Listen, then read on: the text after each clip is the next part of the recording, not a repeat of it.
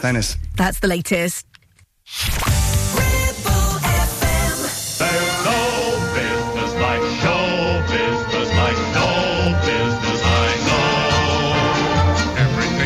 it is appealing. Everything the traffic will allow. Nowhere could you have that happy feeling when you are stealing that extra bow. There's no people like show people. They smile when they are low. Yesterday they told you you would not go far. That night you opened and there you are. Next day on your dressing room, they found the star. Let's go to another edition of Break a Leg. My name is Ian Cheeseman. Lovely to have your company. And as always, we've got three great guests for you in the first hour and then some great show tunes in the second hour. On the way, Kevin Kennedy, formerly played Coronation Street's Curly Watts, of course. And we'll also uh, meet some of the cast of an Amdram performance of Titanic, which is taking place very, very soon. But first up, what's it like to be an understudy and to suddenly find that you're on in one of the main parts on the day of the show? Well, we'll find out from Ali Dart, the magnificent, because she was magnificent, Ali Dart, very, very soon. The show that she was understudying in was the untold story of Ursula the Sea Witch, which was a comedy, a parody musical uh, which was at the Lowry Theatre in their Keys Theatre. It was brilliant. So we'll meet Ali right after a little sample from Unfortunate the Musical. It hurts being in love. You're on the hook now, honey, and your fella's up above. Reeling you in, I see it in your face, despair. You're stuck down here, he's living up there. But then wait! In the dark, light.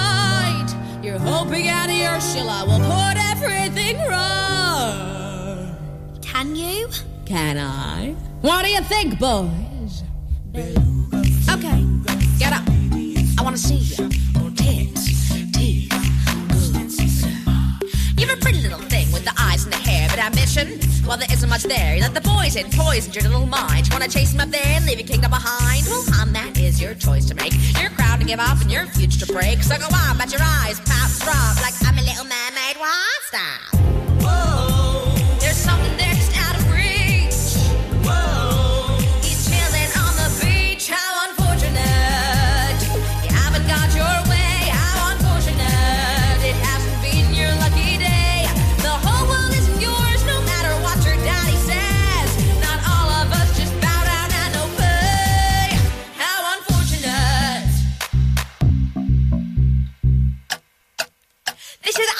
I'm the big wish Babbage, but you need spells. Maybe I'm not quite so bad to the stories they tell. Like I said before, I have the unlucky souls who got my cribbage to my cauldron looking for a loophole. But there's more to the tradition than meets the eye. Gotta give a little something if you wanna get your guy. But tell you what, sweetie, I'll give you a choice. Swap it down for some legs if you give me that voice. My voice? Your voice. But without my lovely voice, how will I be able to like You love your figure, your pretty hair, and don't forget the importance of visual communication. Huh?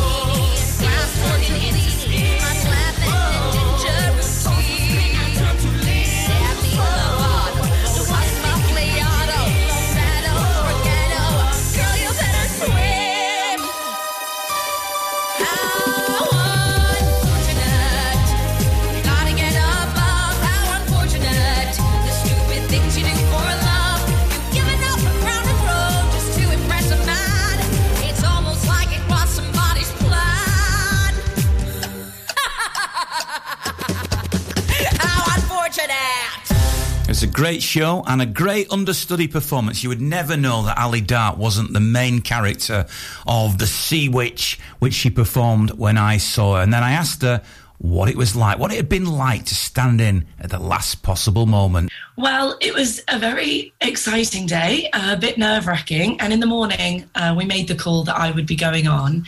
And because it's such a crazy time at the moment, you know, I thought it could happen at any moment because of COVID and everything's going around at the moment.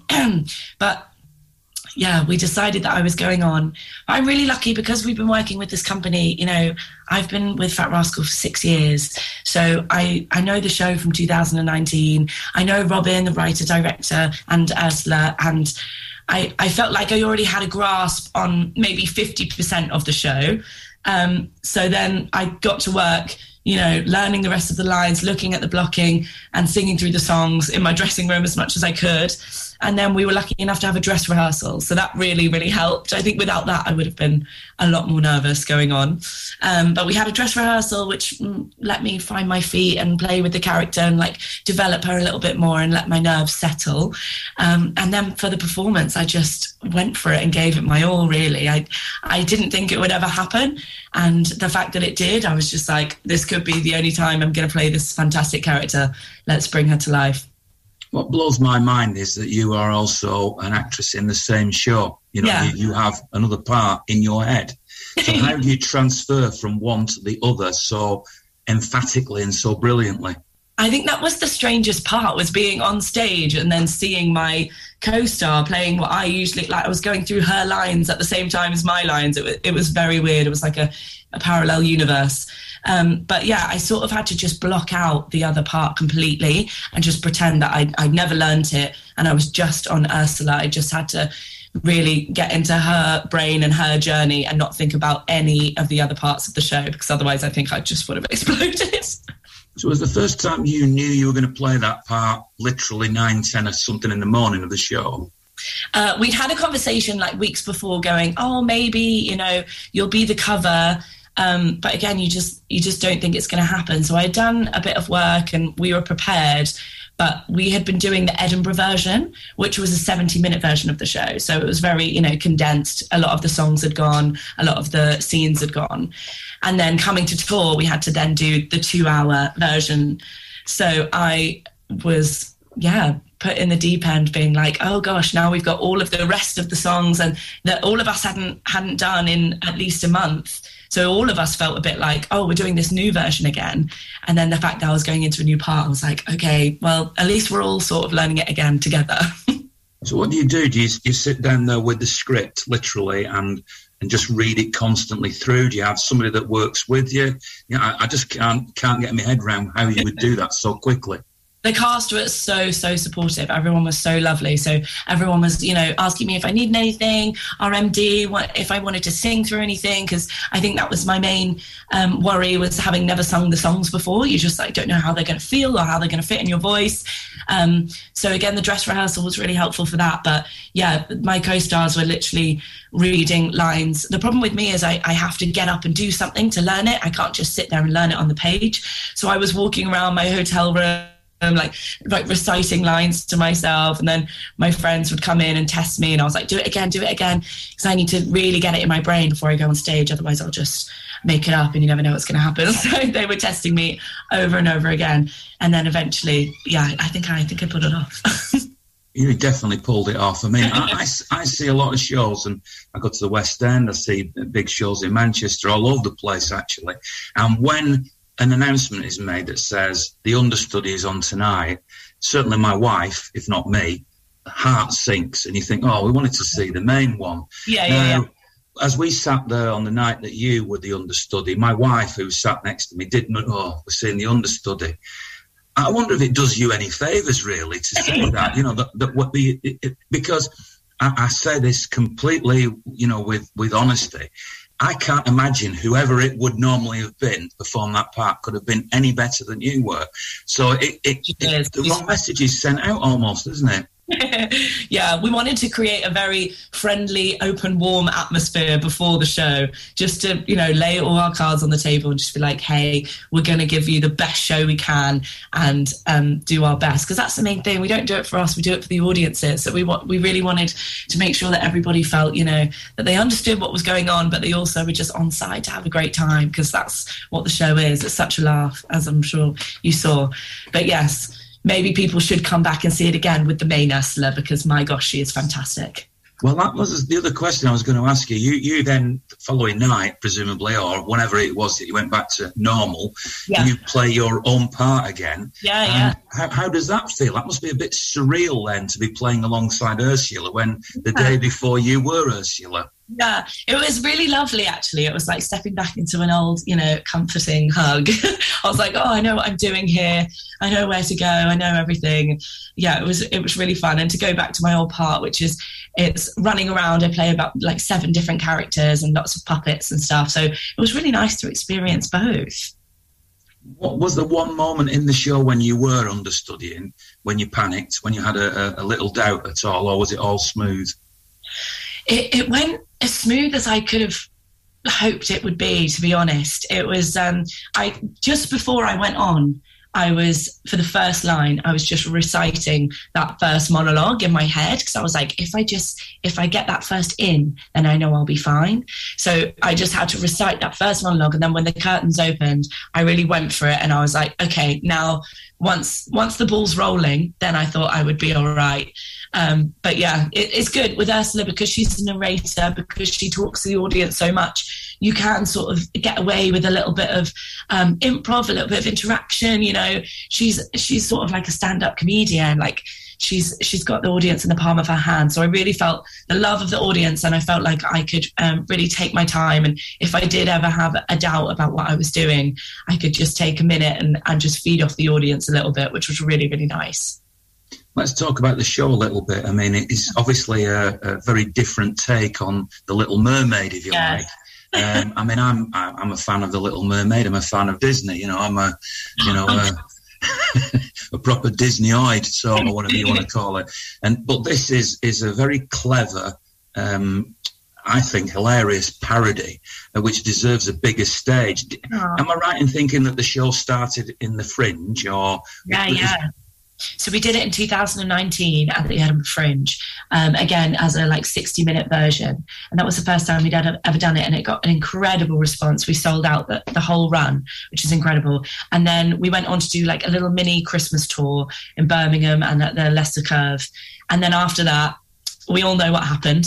The pandemic hit, so we had always had plans to make it a longer show, and we wanted it to be bigger and better because the fans were amazing for the for the response that we got as well.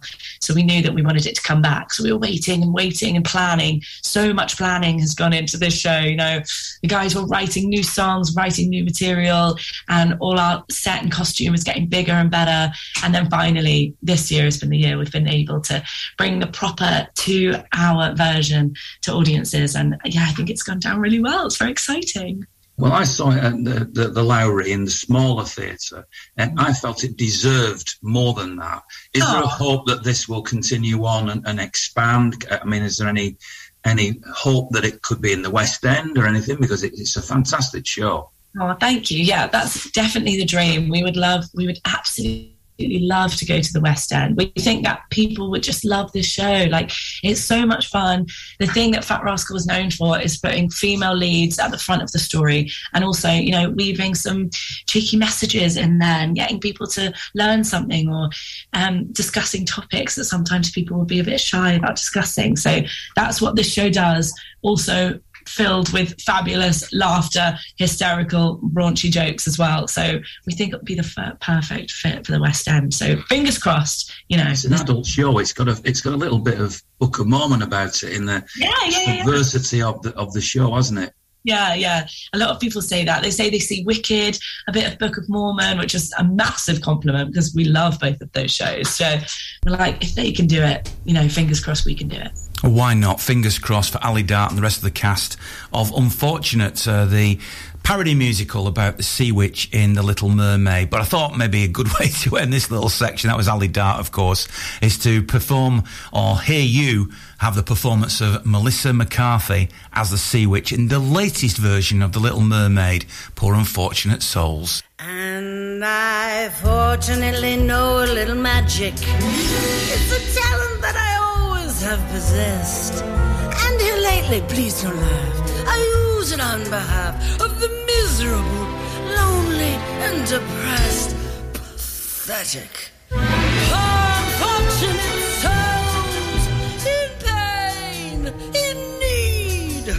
This one longing to be thinner, that one wants to get the glow, and do I help him?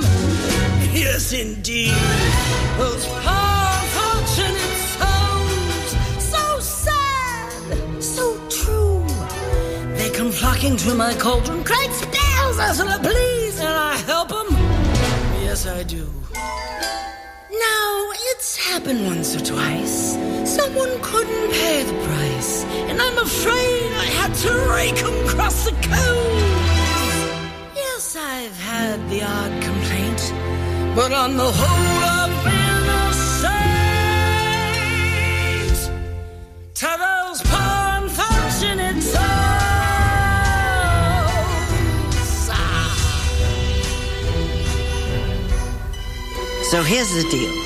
I'll whip up a little potion to make you human for three days. Got that? Three days. Before the sun sets on the third day, you and Princey must share a kiss. And not just any kiss. A kiss of true love. If you do, you will remain human permanently.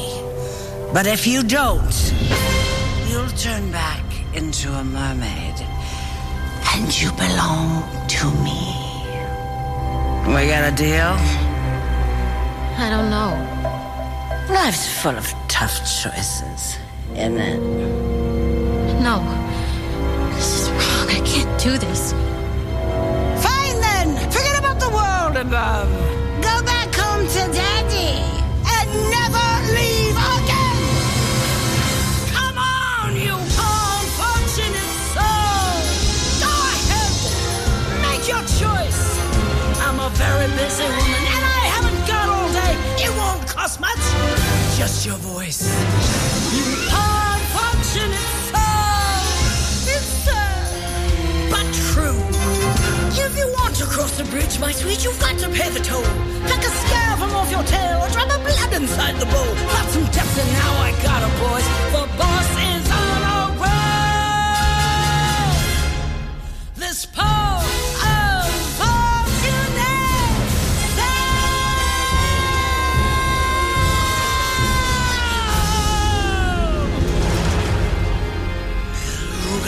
Savruga, come winds of the Caspian Sea.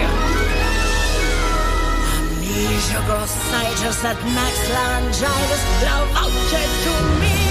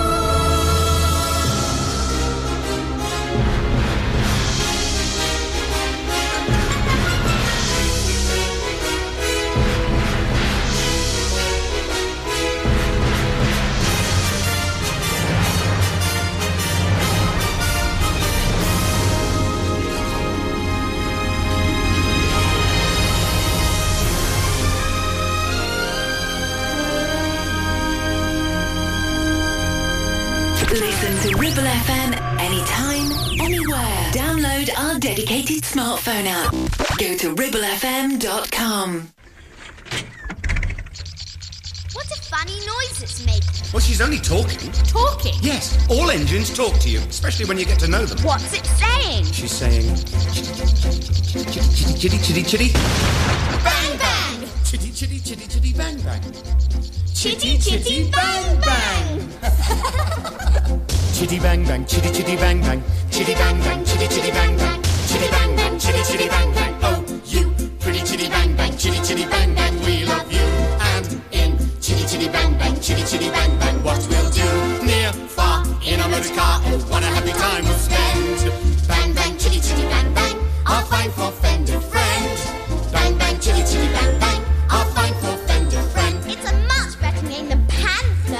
Who's for a spin? Truly? Rather, let's go for a picnic. A picnic? By the seaside. All right, hop in. Drive, Daddy, drive. Well, you've got to say please to Chitty first. Please. Oh, you pretty chitty bang bang, chitty chitty bang bang, we love you. And our pretty chitty bang bang, chitty chitty bang bang loves us too.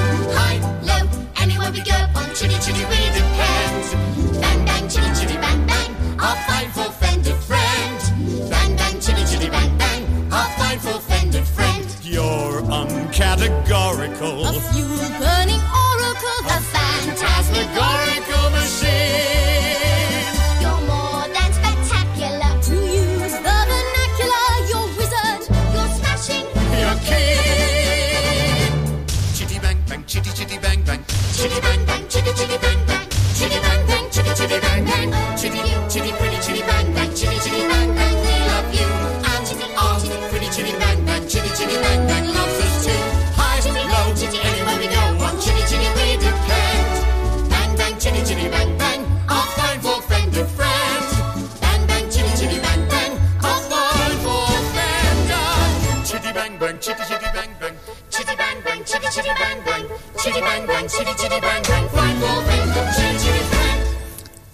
Chitty Chitty Bang Bang from the live show, of course, which at one time did have Kevin Kennedy, Curly Watts, Coronation Street, as the child catcher. But more recently, I've seen him in Rock of Ages, and he's brilliant in that as well. And had a chance to catch up with him. This is one of my absolute favourite all time interviews with Kevin Kennedy, talking about what makes him and theatre and all acting and everything. Why is it so magical, and how does he do it? it's all about showing off the end.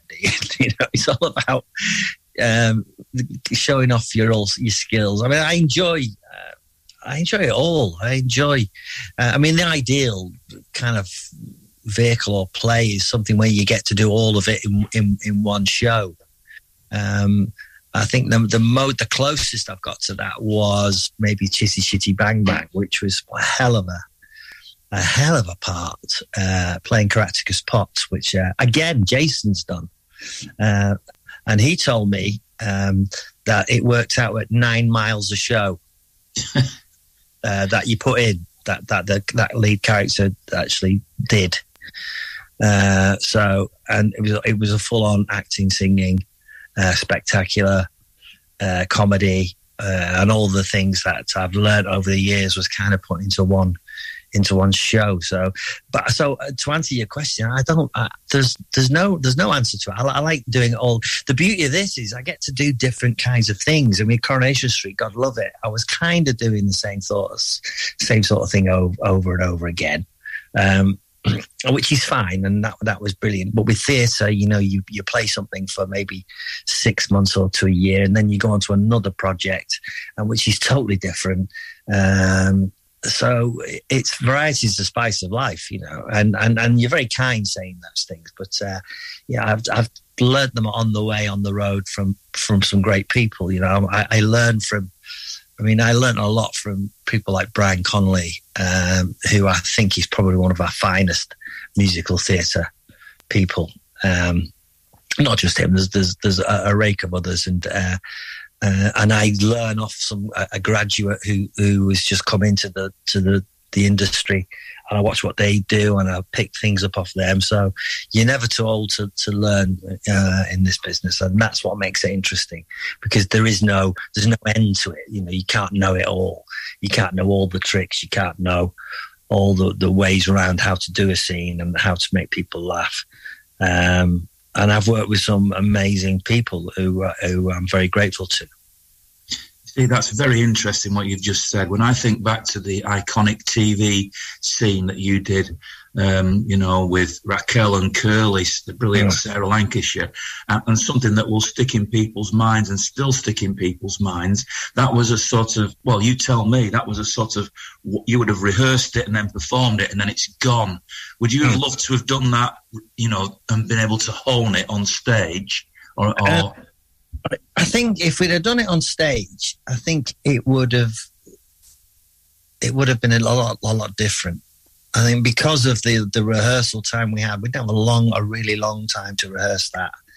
Uh, um, the the two hander we did, we we had some, we had about we had about a week to rehearse that. Yeah, we rehearsed it at the Royal, Royal Exchange, so that was quite theatrical to a certain extent.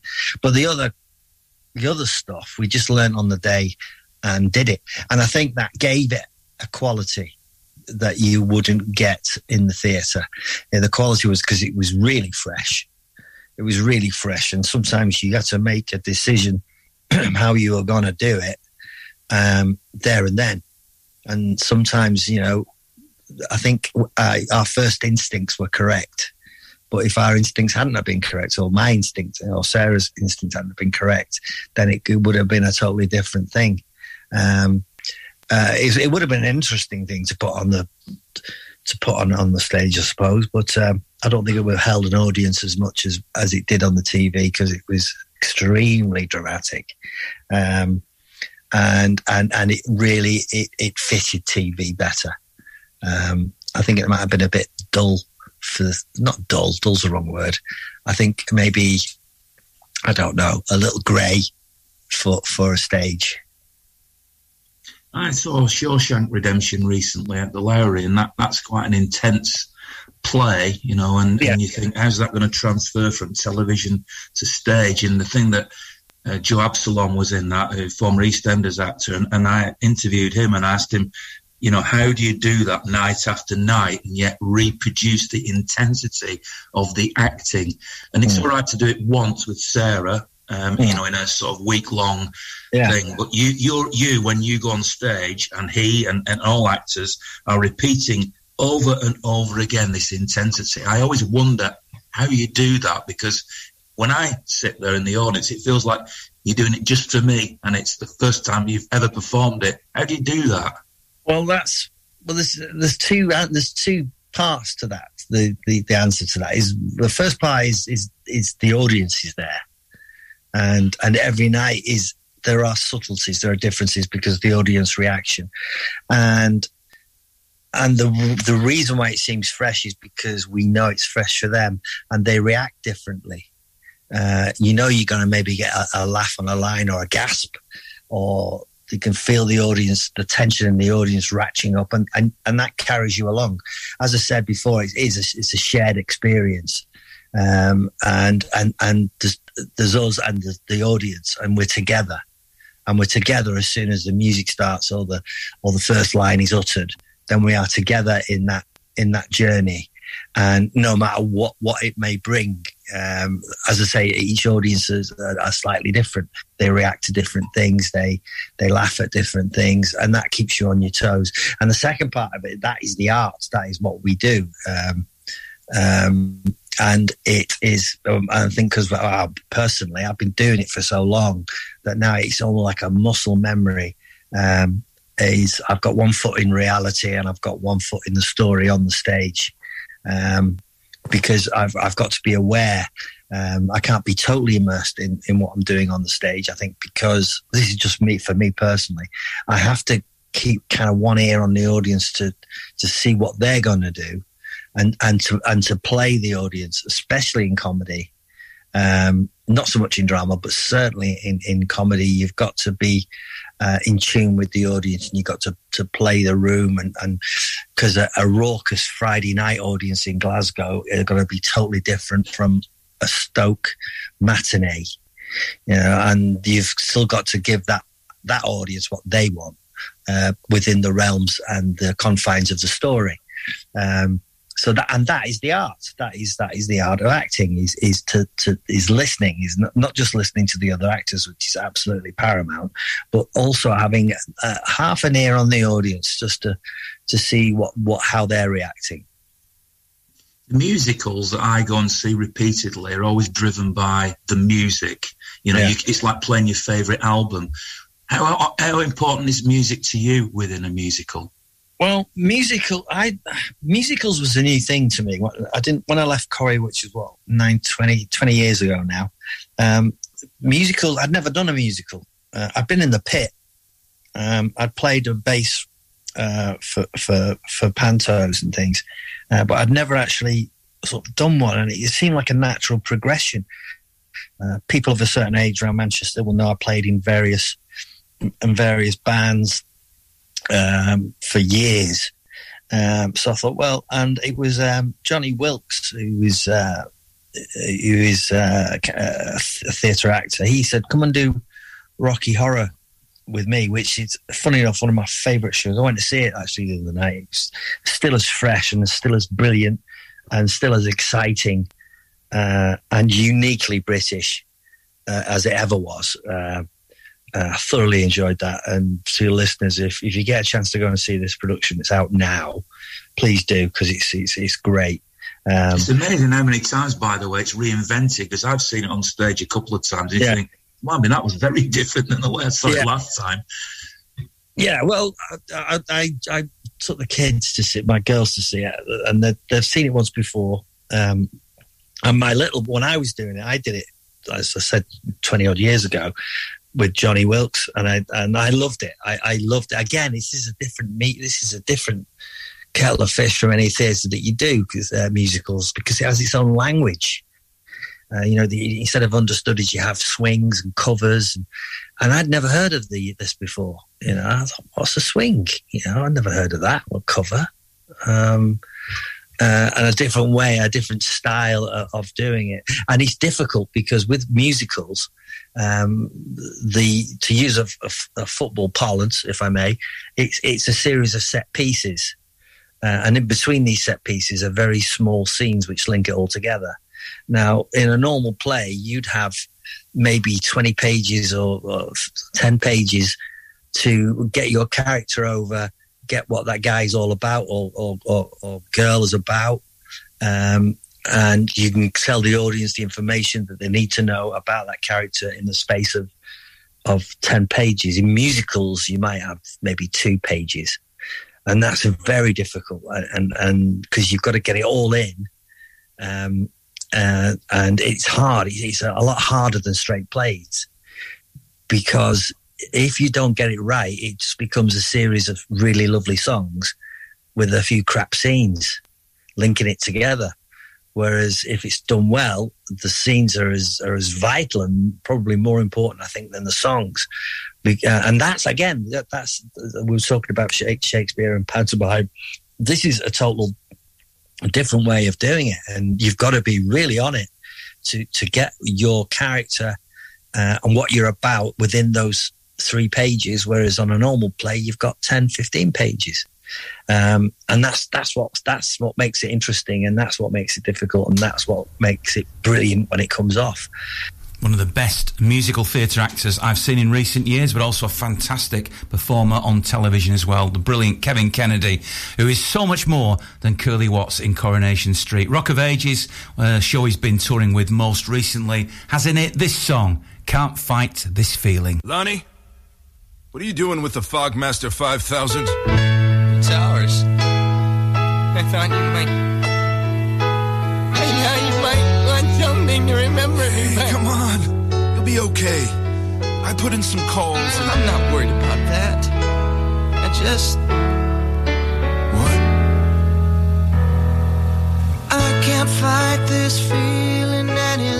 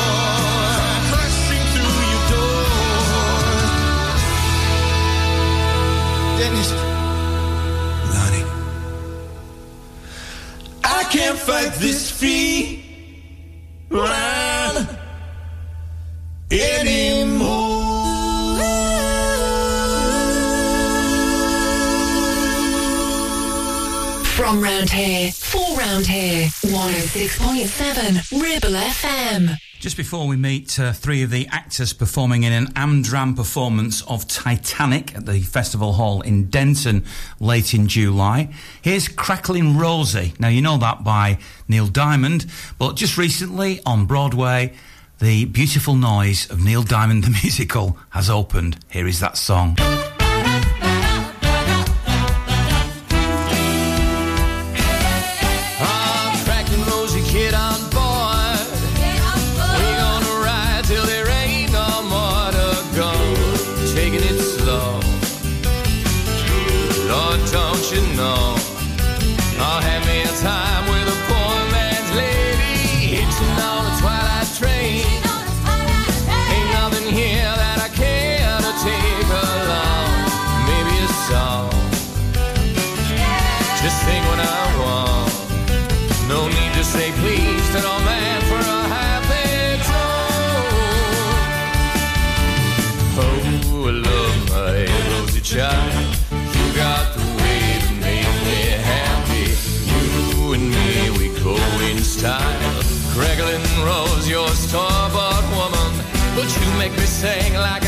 Guitar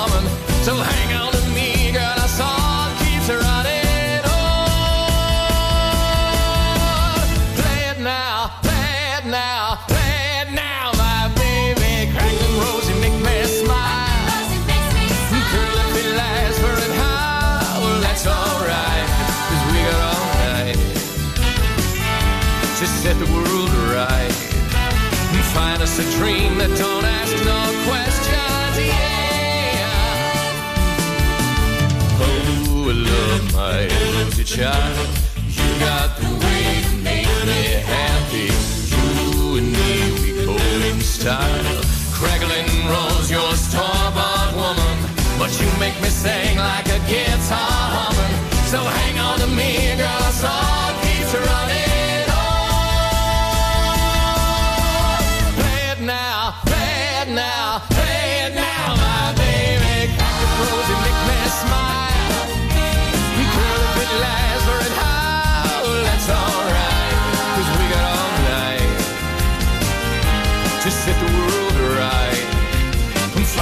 that don't ask no questions, yeah. Running on Broadway, that is A Beautiful Noise, a Neil Diamond musical. So next up, and to finish this hour, we're going to meet some of the cast of Titanic, an Amdram production, which is being performed at the Festival Hall in Denton from the 17th to the 25th of July. Now, it doesn't matter where Amdrams are, they can be all over the Northwest, and I'd love you to tell me about one near you as well, uh, because this is all about passion, it's all about a love of theatre, and about champions of the community. And that's what these people are.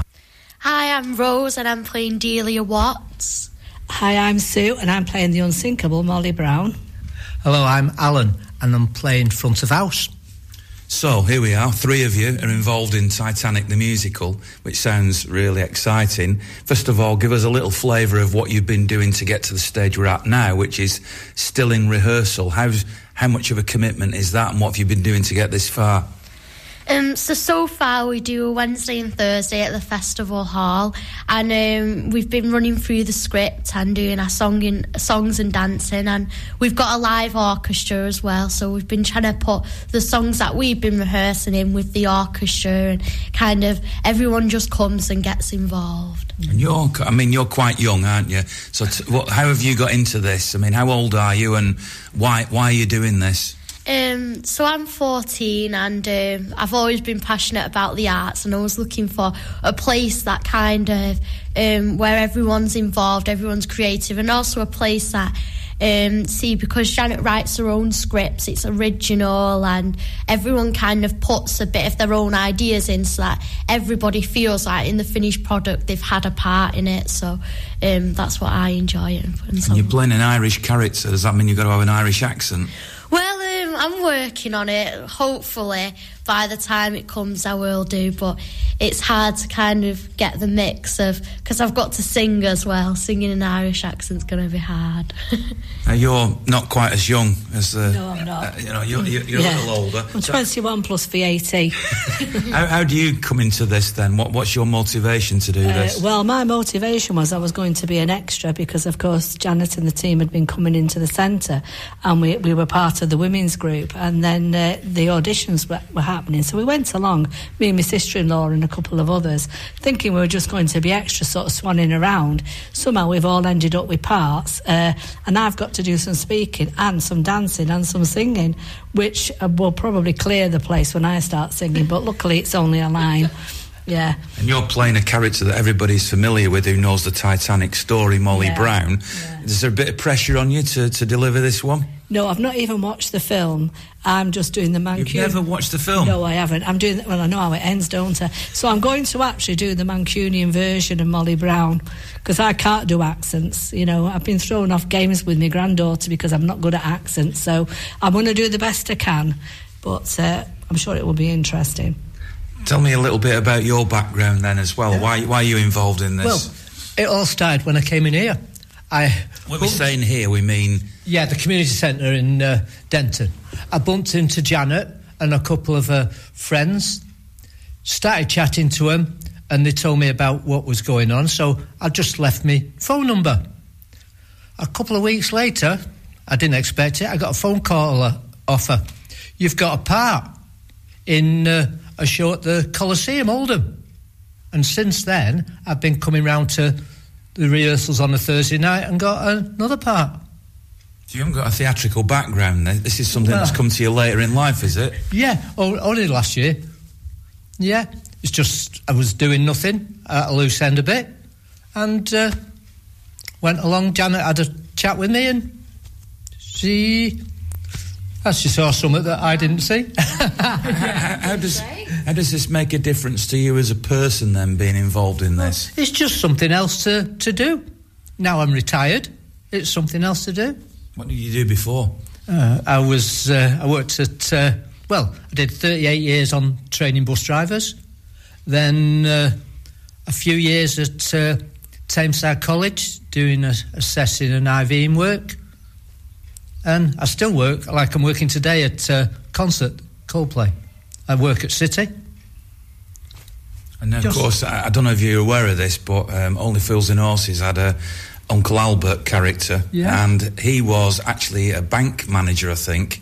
And it was only when he retired that he actually went into acting. So maybe this is a new career for you. What do you think? I don't, I'm quite enjoying it. It's a, a nice group, and we all seem to get on. So yeah, if Janet's doing another one after this, maybe a pantomime, I wouldn't mind being a dame. What does it feel like to be on stage then? I mean, you know, if, if this is something that you've not been familiar with all your life, correct me if I'm wrong, what does it feel like to be up on the stage with those lights on you and, the, and the audience reacting? Uh, In my in my paid work, I used to do presentations and training, and so I was used to that. But this is very different because I could remember a whole presentation. I could remember this, that, and the other training programs. But what I have to do now is remember a script that is not written by me. So that is a real skill. And when you've been retired a few years, it's not quite your brain cells aren't working quite the same. So it's actually quite a good challenge because they say do something different every day and keep learning. You know, once you retire. So I think I'm definitely learning something. Certainly the dancing as well. Are you, a, you say you didn't watch the film, but are you a theatre fan? Do you go and watch theatre? I do like theatre, yeah, yeah. And, and since COVID, I haven't been quite, I haven't been at all. But uh, yeah, I do like the theatre. But having said that, I can't remember anything that would help me, you know, because obviously they're really professional actors.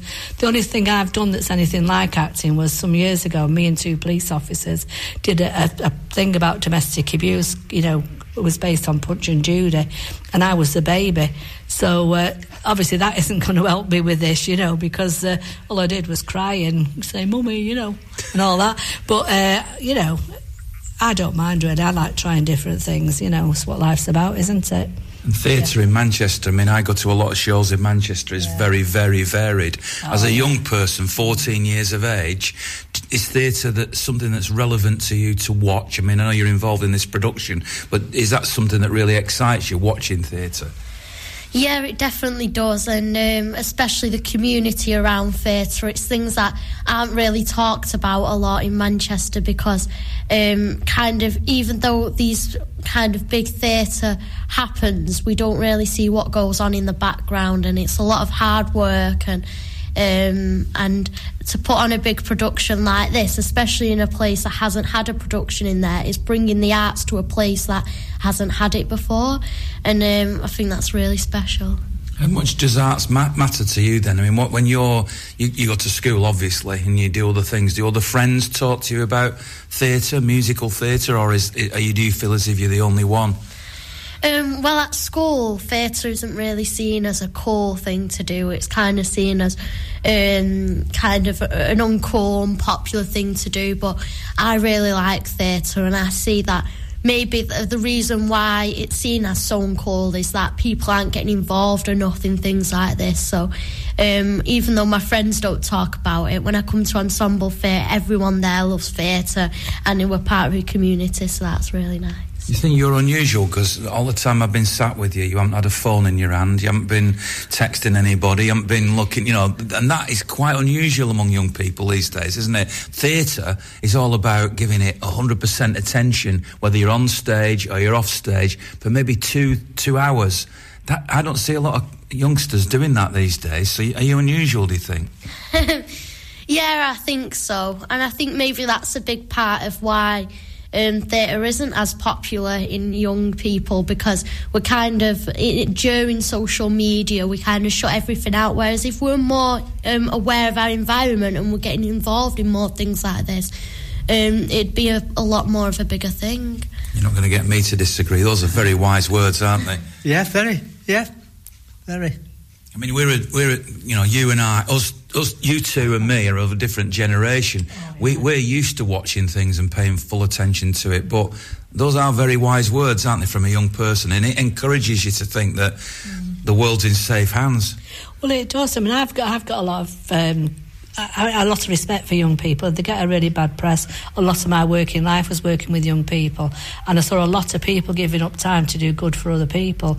You know, really altruistic. And what I've seen at Ensemble is that being played out again, because they're actually helping us that you know I'm a bit wary and you know my singing voice is like dreadful and I was a bit apprehensive about singing you know because I've been at concerts and my sister said can you not mime you know so uh, they're sort of saying, no, come on, you can do it, you know. And, and, and I think as we're all getting to know each other, we're having a bit of a laugh as well, which makes it a lot easier, you know. So it's certainly bridging a lot of gaps because it's a really inclusive group of people that have come together.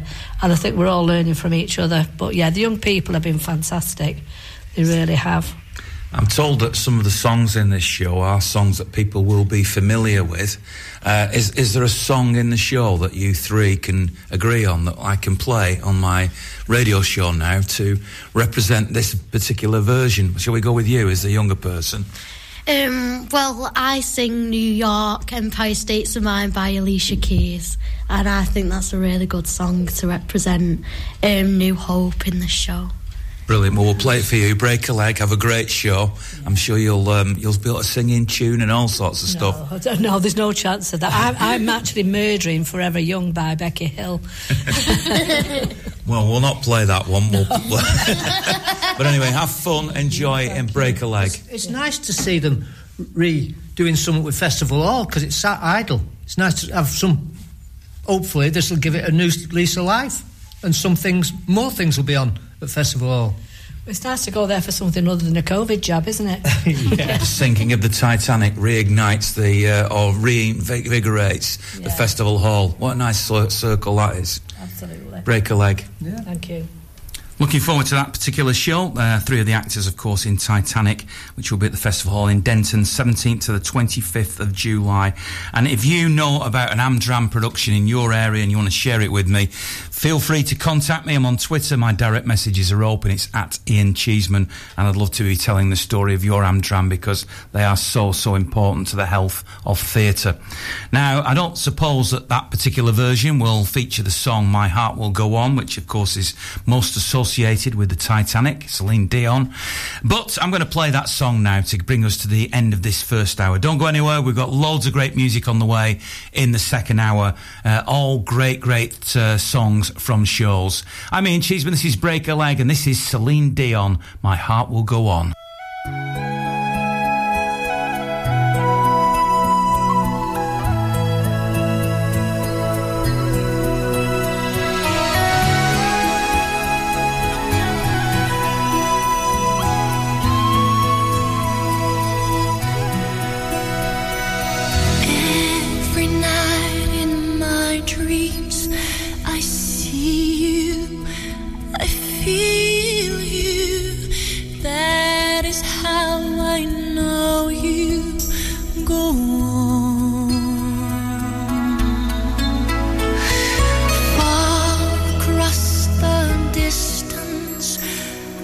Spaces between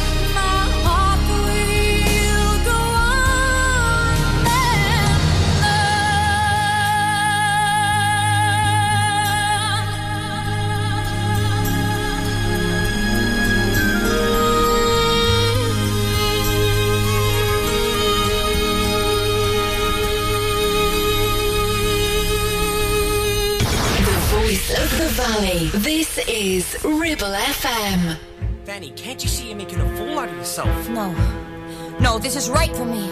But is it right for Nick? I'll make it right for him. Listen, Fanny, take my advice and don't. Don't tell me not to live, just sit and putter. Life's candy and the sun's a ball of butter. Don't bring around a cloud to rain on my parade. Don't tell me not to fly, I simply got to. If someone takes a spill, it's me and not you. Who told you you're allowed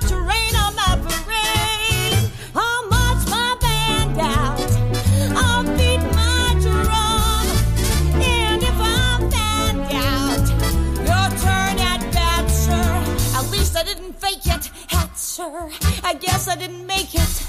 But whether I'm the rose of sheer perfection, a freckle on the nose of life's complexion, a cinder or the shiny apple of its eye. I gotta fly once, I gotta try once, only goodbye once, right, sir? Ooh, love is juicy, juicy, and you see, I gotta have my fight, sir. Get ready for me, love, cause I'm a comer. I simply gotta march, cause I'm a drummer. Don't bring around a cloud to rain on my parade. I'm gonna live and live now. Get what I want, I know how. One roll for the whole shebang. One throw that bell will go clang. Eye on the target and wham. One shot, one gunshot, and bam. Hey, Mr.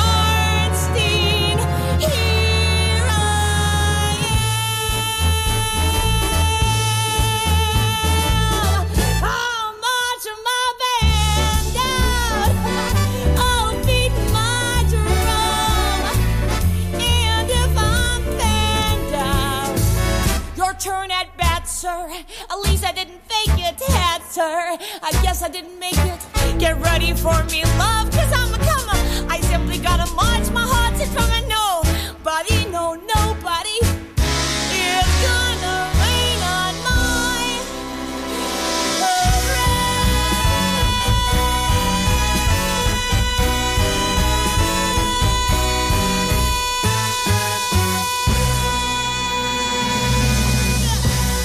106.7 FM, streaming from our website and on smart speakers, live and local across the Ribble Valley. Ribble FM News.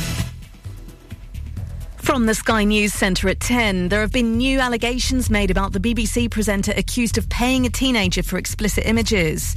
It's now being claimed he also sent threatening messages to a person he met on a dating app. It's also been revealed the BBC only made two attempts to contact the family behind the initial allegations. Aaqil Ahmed is a former head of religion at the corporation. He says it receives all sorts of complaints. This was an investigation that was opened. An email was sent. No one replied to it. Then you, you know, there's not one person looking after this. They probably there's a person looking after about probably about 50 cases. A 15 year old boy's been charged after a teacher was stabbed at Tewkesbury School in Gloucestershire yesterday. Police say he'll appear in court tomorrow accused of attempted wounding with intent and possession of a bladed article. Maths teacher Jamie Sansom has now been discharged from hospital and says he's recovering well. A people smuggler has been jailed for more than 12 years for the manslaughter of 39 migrants. Marius Mihai Draghici fled the country after the bodies were found in a lorry trailer in Essex in 2019. Royal Mail workers have voted in favour of an improved pay offer, meaning no more strikes on the horizon. They'll see their salaries go up by 10% and a one off lump sum of £500. The average two year fixed rate mortgage has reached a 15 year high at 6.66%. It's higher than figures seen under Liz Truss's leadership. In sports, Elena Svitolina says the war in her country and becoming a mum has made her a mentally stronger tennis player.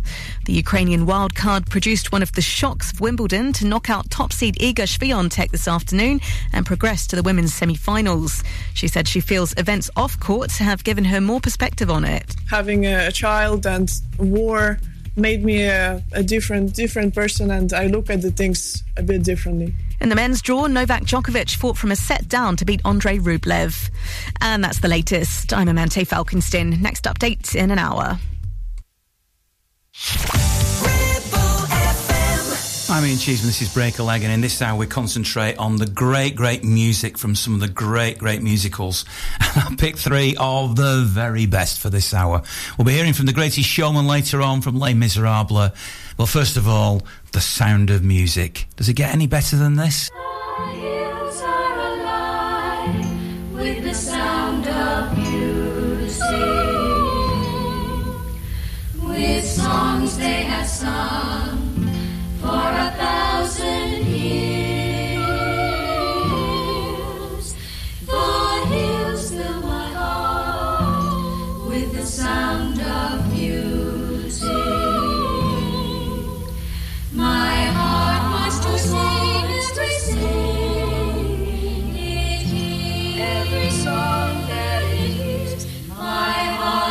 To beat like the wings of the birds that rise from the lake to the trees, to the trees.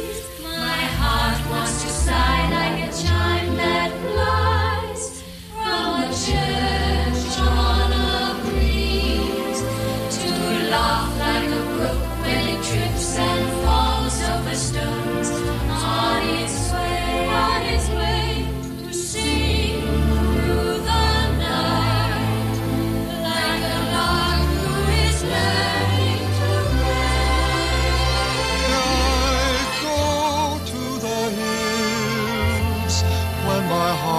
is lonely.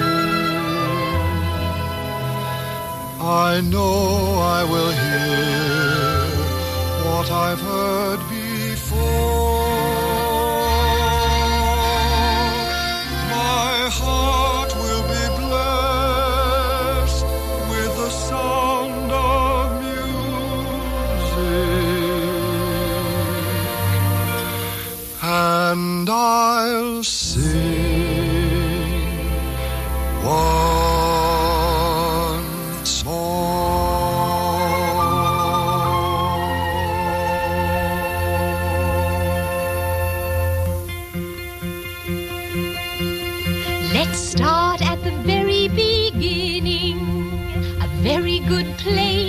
start. When you read, you begin with A, B, C. When you sing, you begin with Do, Re, Mi. Do, Re, Mi. Do, Re, Mi. The first three notes just happen to be Do, Re, Mi. Do, Re, Mi. Do, Re, Mi, Fa, Sol, La, Ti. Oh, let's see if I can make it easier. Mm. Doe, a deer, a female deer. Ray, a drop of golden sun. Me, a name I call myself.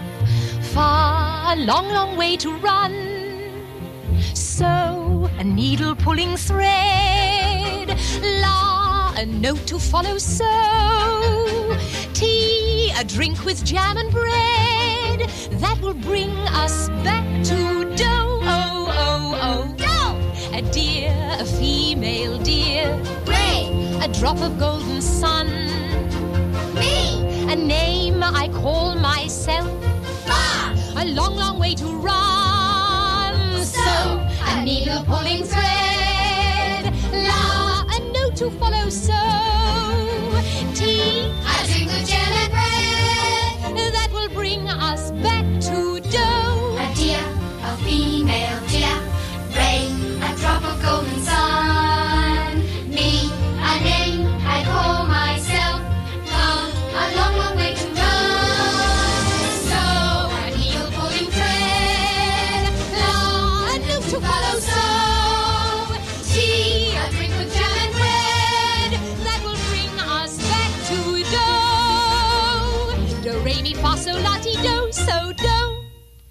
Now, children, do, re, mi, fa, so, and so on are only the tools we use to build a song. Once you have these notes in your heads, you can sing a million different tunes by mixing them up, like this. So, do, la, fa, mi, do, re. Can you do that? So, do, la, fa, mi, do, re. So, do, la,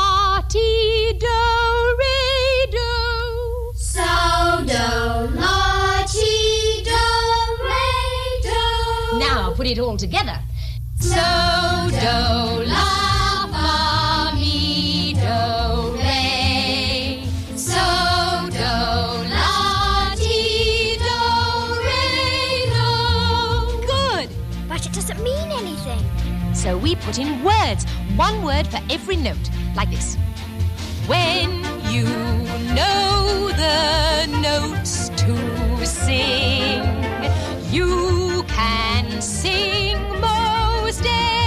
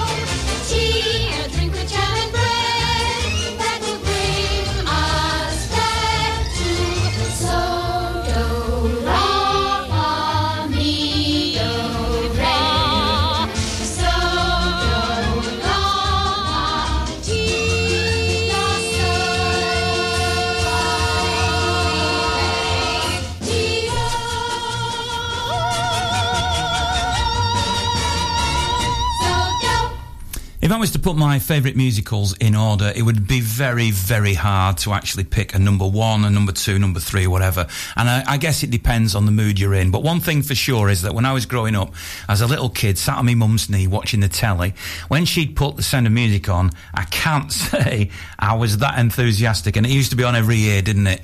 Well, as I've grown older, I've come to realise what an absolutely magnificent show and musical it was.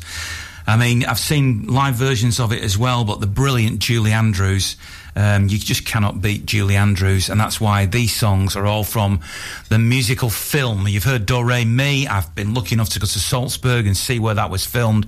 Sound of Music as well.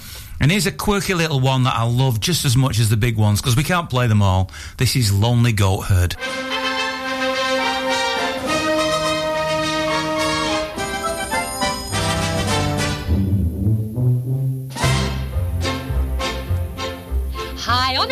Was a lonely goat herd, lay, lay, lay, Loud was the voice of the lonely goat herd, lay, lay, low. Folks in a town that was quite remote, herd, lay, lay, lay, Lusty and clear from the goat herd's throat, herd, lay, lay, low.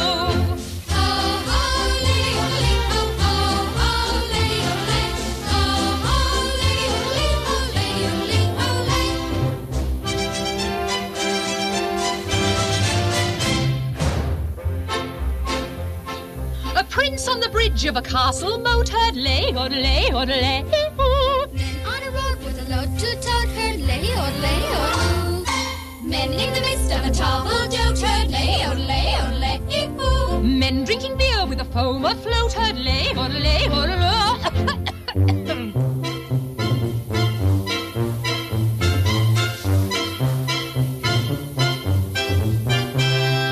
One little girl in a pale pink heard lay, lay. She yodeled back to the lonely goat herd lay, lay, oh, Soon her mama with a gleaming gloat heard lay, lay, oh, lay. Oh. What a duet for a girl and goat heard lay, lay, low.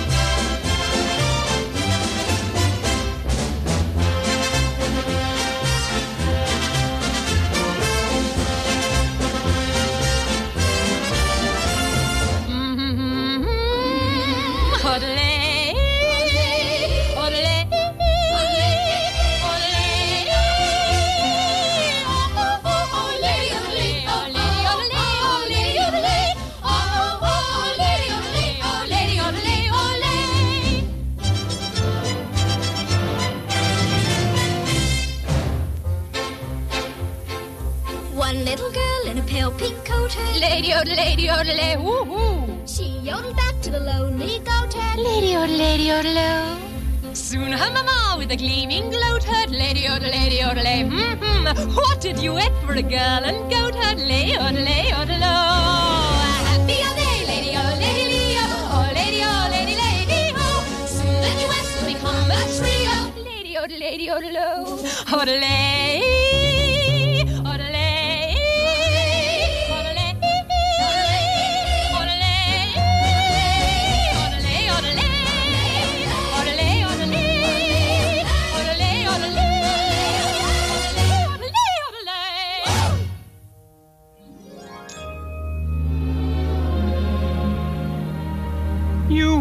little girl, on an empty stage for fate to turn the light on. Your life, little girl, is an empty page that men will want to write on. To ride on. You are 16, going on 17, baby, it's time to think. Better beware, be canny and careful, baby, you're on the brink. You are 16, going on 17, fellows will fall in line. Eager young lads and roues and cats will offer you food and wine. Totally unprepared are you to face a world of men. Timid and shy and scared are you of things beyond your ken. You need someone older and wiser telling you what to do. I am 17, going on 18. I'll take care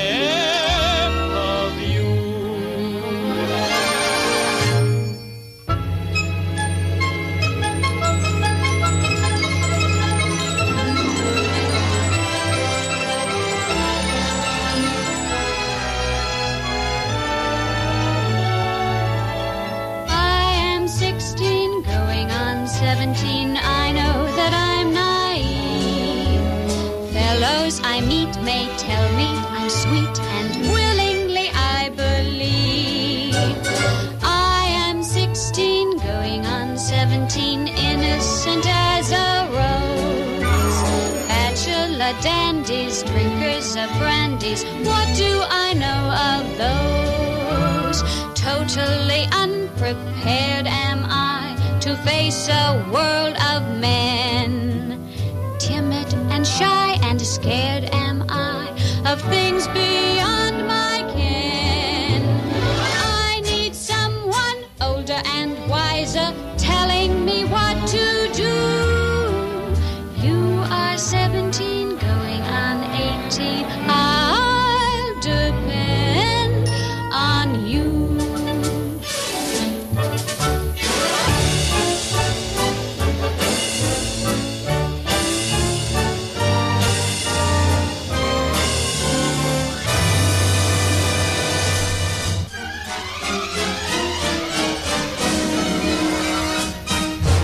can actually visit the gazebo where that was filmed. It's not actually still at the location. It's in a park nearby, but I'm not going to go through the whole thing. But if you go to Salzburg, if you get a chance, go on the Salt, uh, Sound of Music tour and you'll see many of these sites.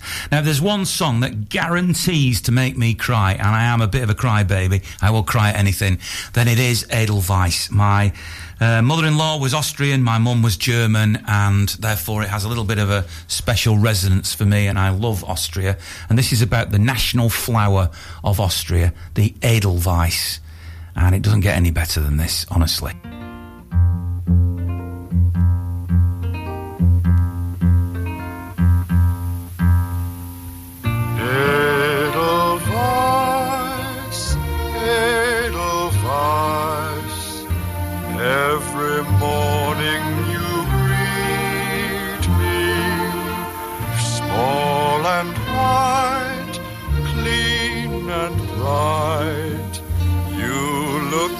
happy to meet me. Blossom of snow, may you bloom and grow, bloom and grow forever. Edelweiss, Edelweiss, bless my homeland for.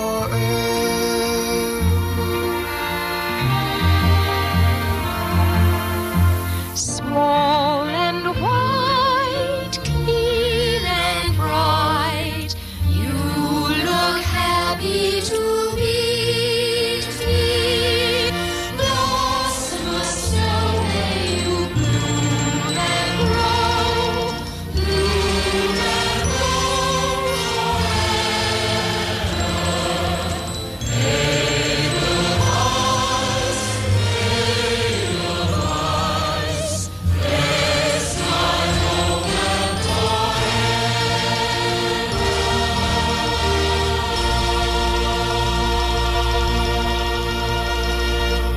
Sound of Music, the brilliant Edelweiss that's from, finishes, of course, with them walking over the mountains into Switzerland.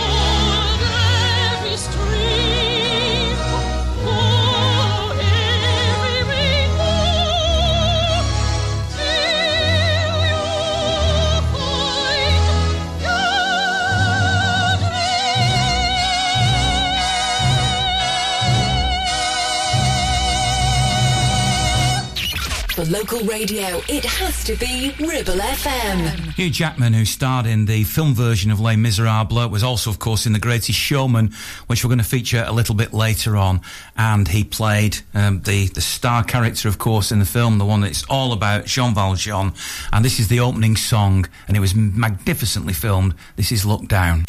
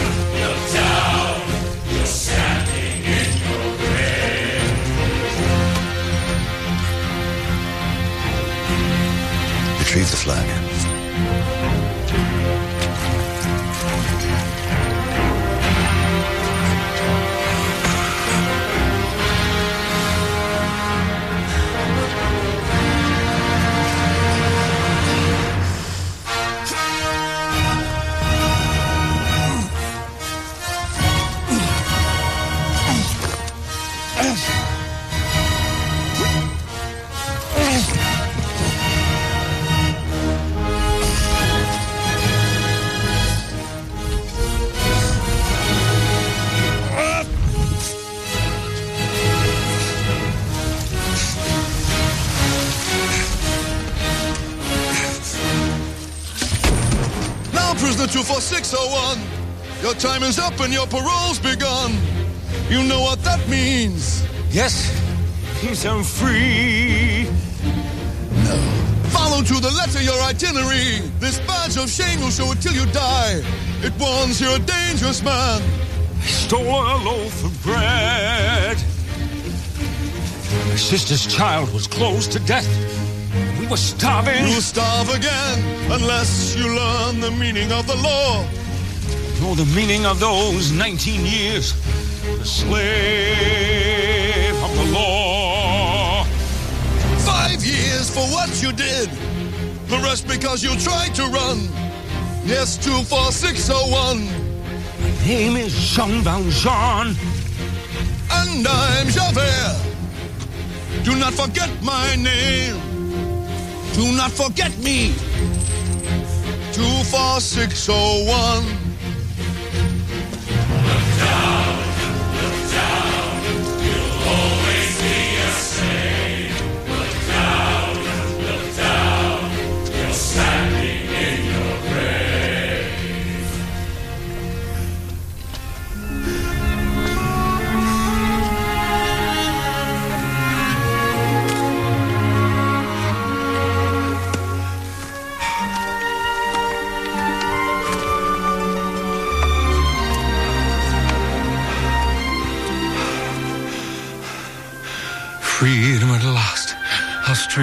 Is. Never forget the years, the waste. Nor forgive them for what they've done. They are the guilty, everyone. The day begins, and now let's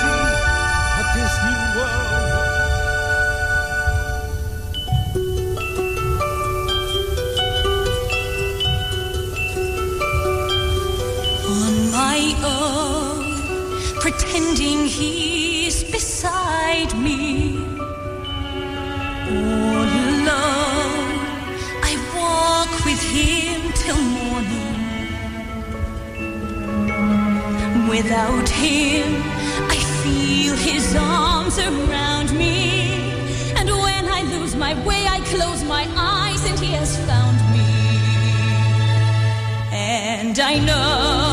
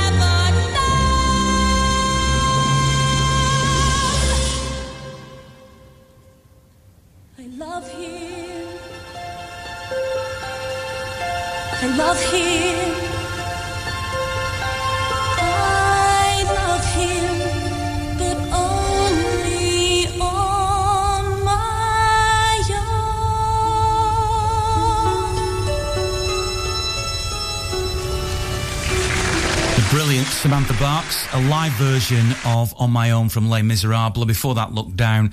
And now one of those songs that you either absolutely love to bits because so many people have selected this as their favourite song, or maybe it's not one of your favourites from this show, but I think it is. This is Stars.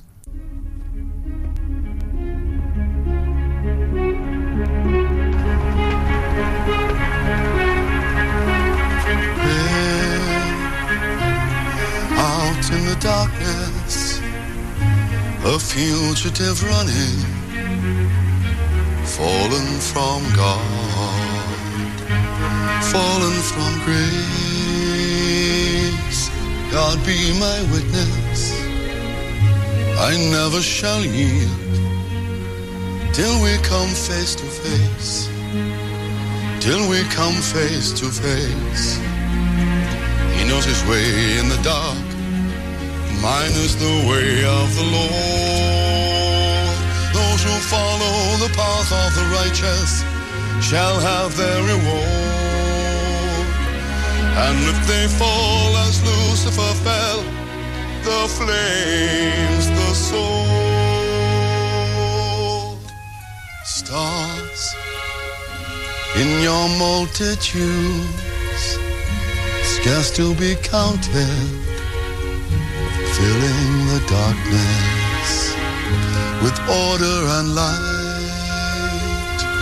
You are the sentinels, silent and sure, keeping watch in the night, keeping watch in the night. You know your place in the sky. You hold your course and your aim, and each in your season returns and returns, and is always the same. And if you fall as Lucifer fell, you fall in flames. And so it must be, for so it is written on the doorway to paradise, that those who falter and those who fall must pay the price.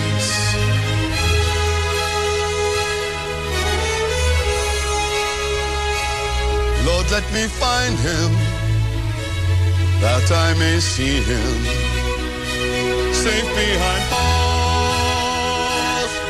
I will never rest till then. This I swear, this I swear by the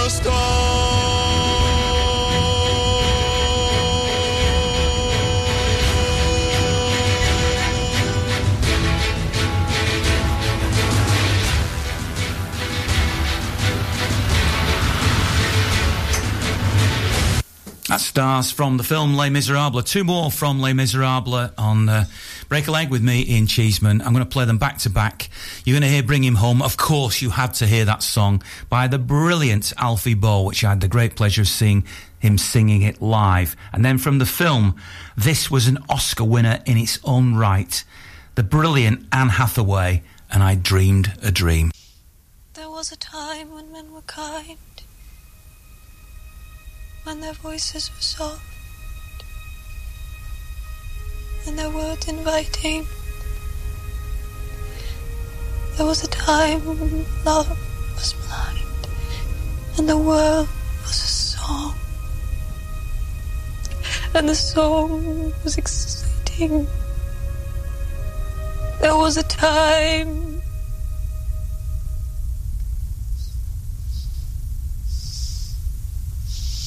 then it all went wrong.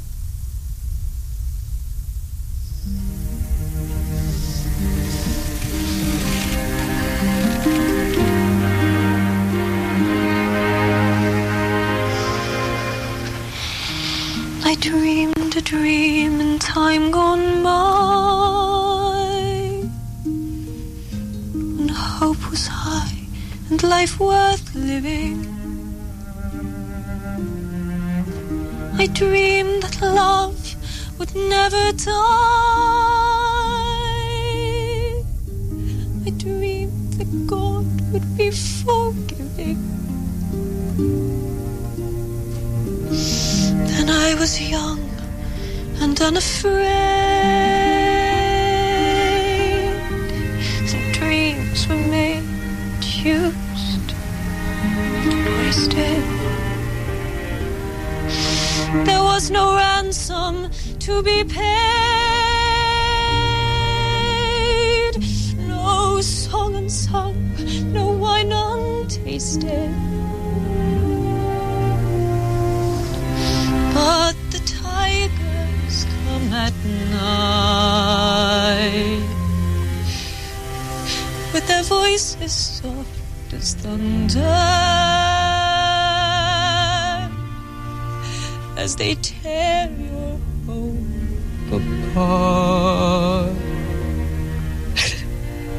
as they turn your dream to shame.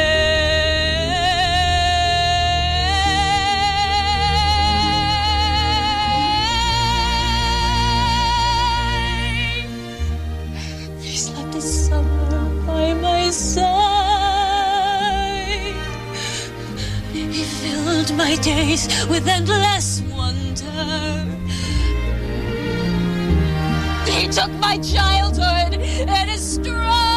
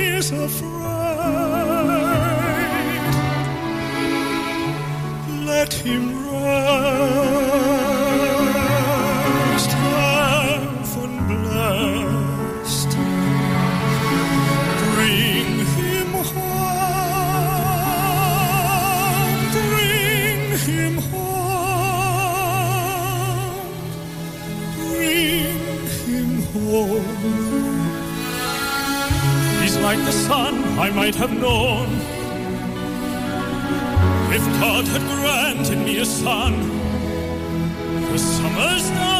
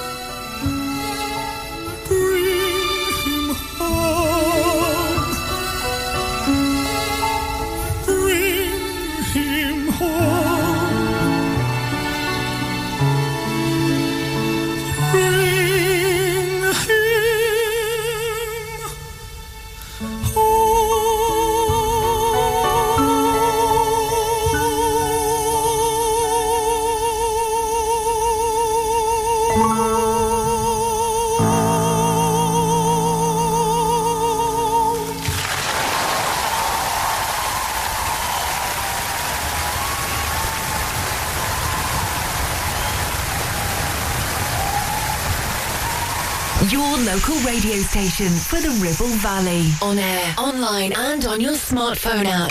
Ribble FM. We do this every week. It's a show called Break a Leg. My name is Ian Cheeseman. Same time, same channel, each and every week. We do great interviews with people who've been in the West End, on Broadway, in Amdrams, in Manchester touring. Doesn't matter who they are.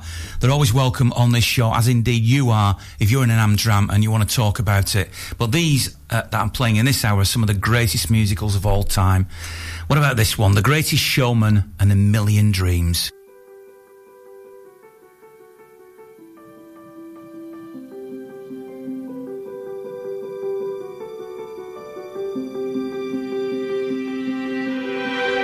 I close my eyes and I can see a world that's waiting up for me that I call my own.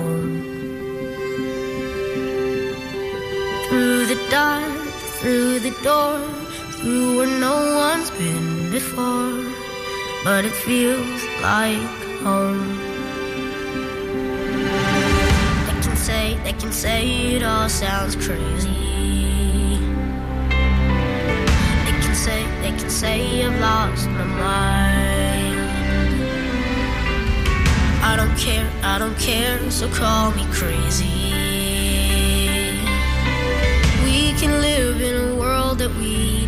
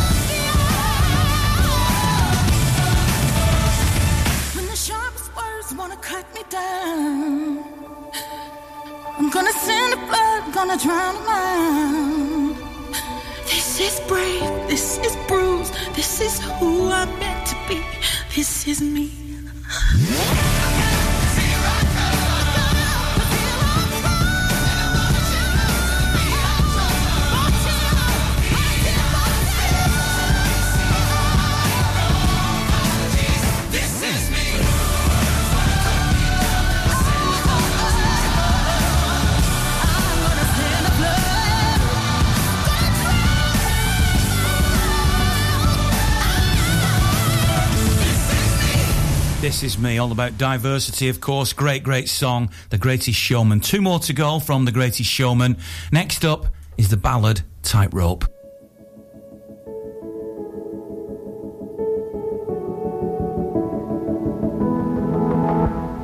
Some people long for a life that is simple and planned, tied with a ribbon.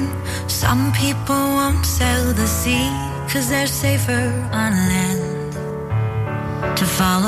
what's written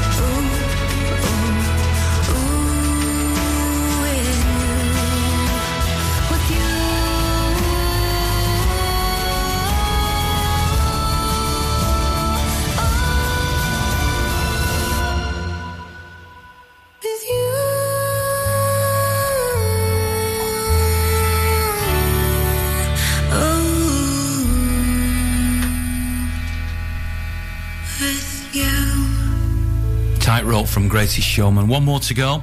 Could have picked any of a number of songs here, but we're going to finish with Rewrite the Stars, which was performed by Zac Efron and Zendaya. If you're going to a musical this week, or you're performing in one, or you maybe just uh, in rehearsals for one, then break a leg. Remember, I'll be back next week, same time, same channel, with more great songs from the shows and more great interviews. This is Break a Leg, and this is Rewrite the Stars. You know I want you. It's not a secret I try to hide. I know you want me. So don't keep saying our hands are tied. You claim it's not in the cards. Fate is pulling you miles away and out of reach from me. But you're here in my heart, so who can stop me if I decide that you're my destiny? What if we? Say you were made to be mine. Nothing could keep us apart. You'd be the one I was meant to find. It's up to you, and it's up to me. No one can say what we get to be. So why don't we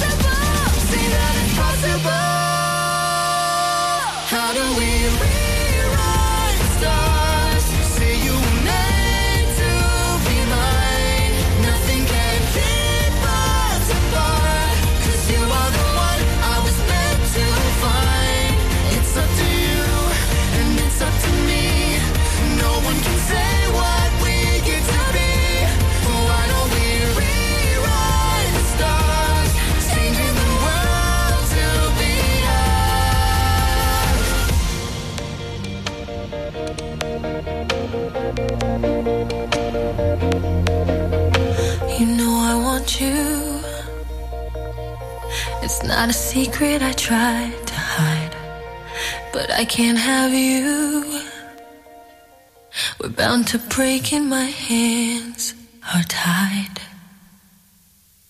Your local radio station for the Ribble Valley. On air, online, and on your smartphone app. 106.7 Ribble FM.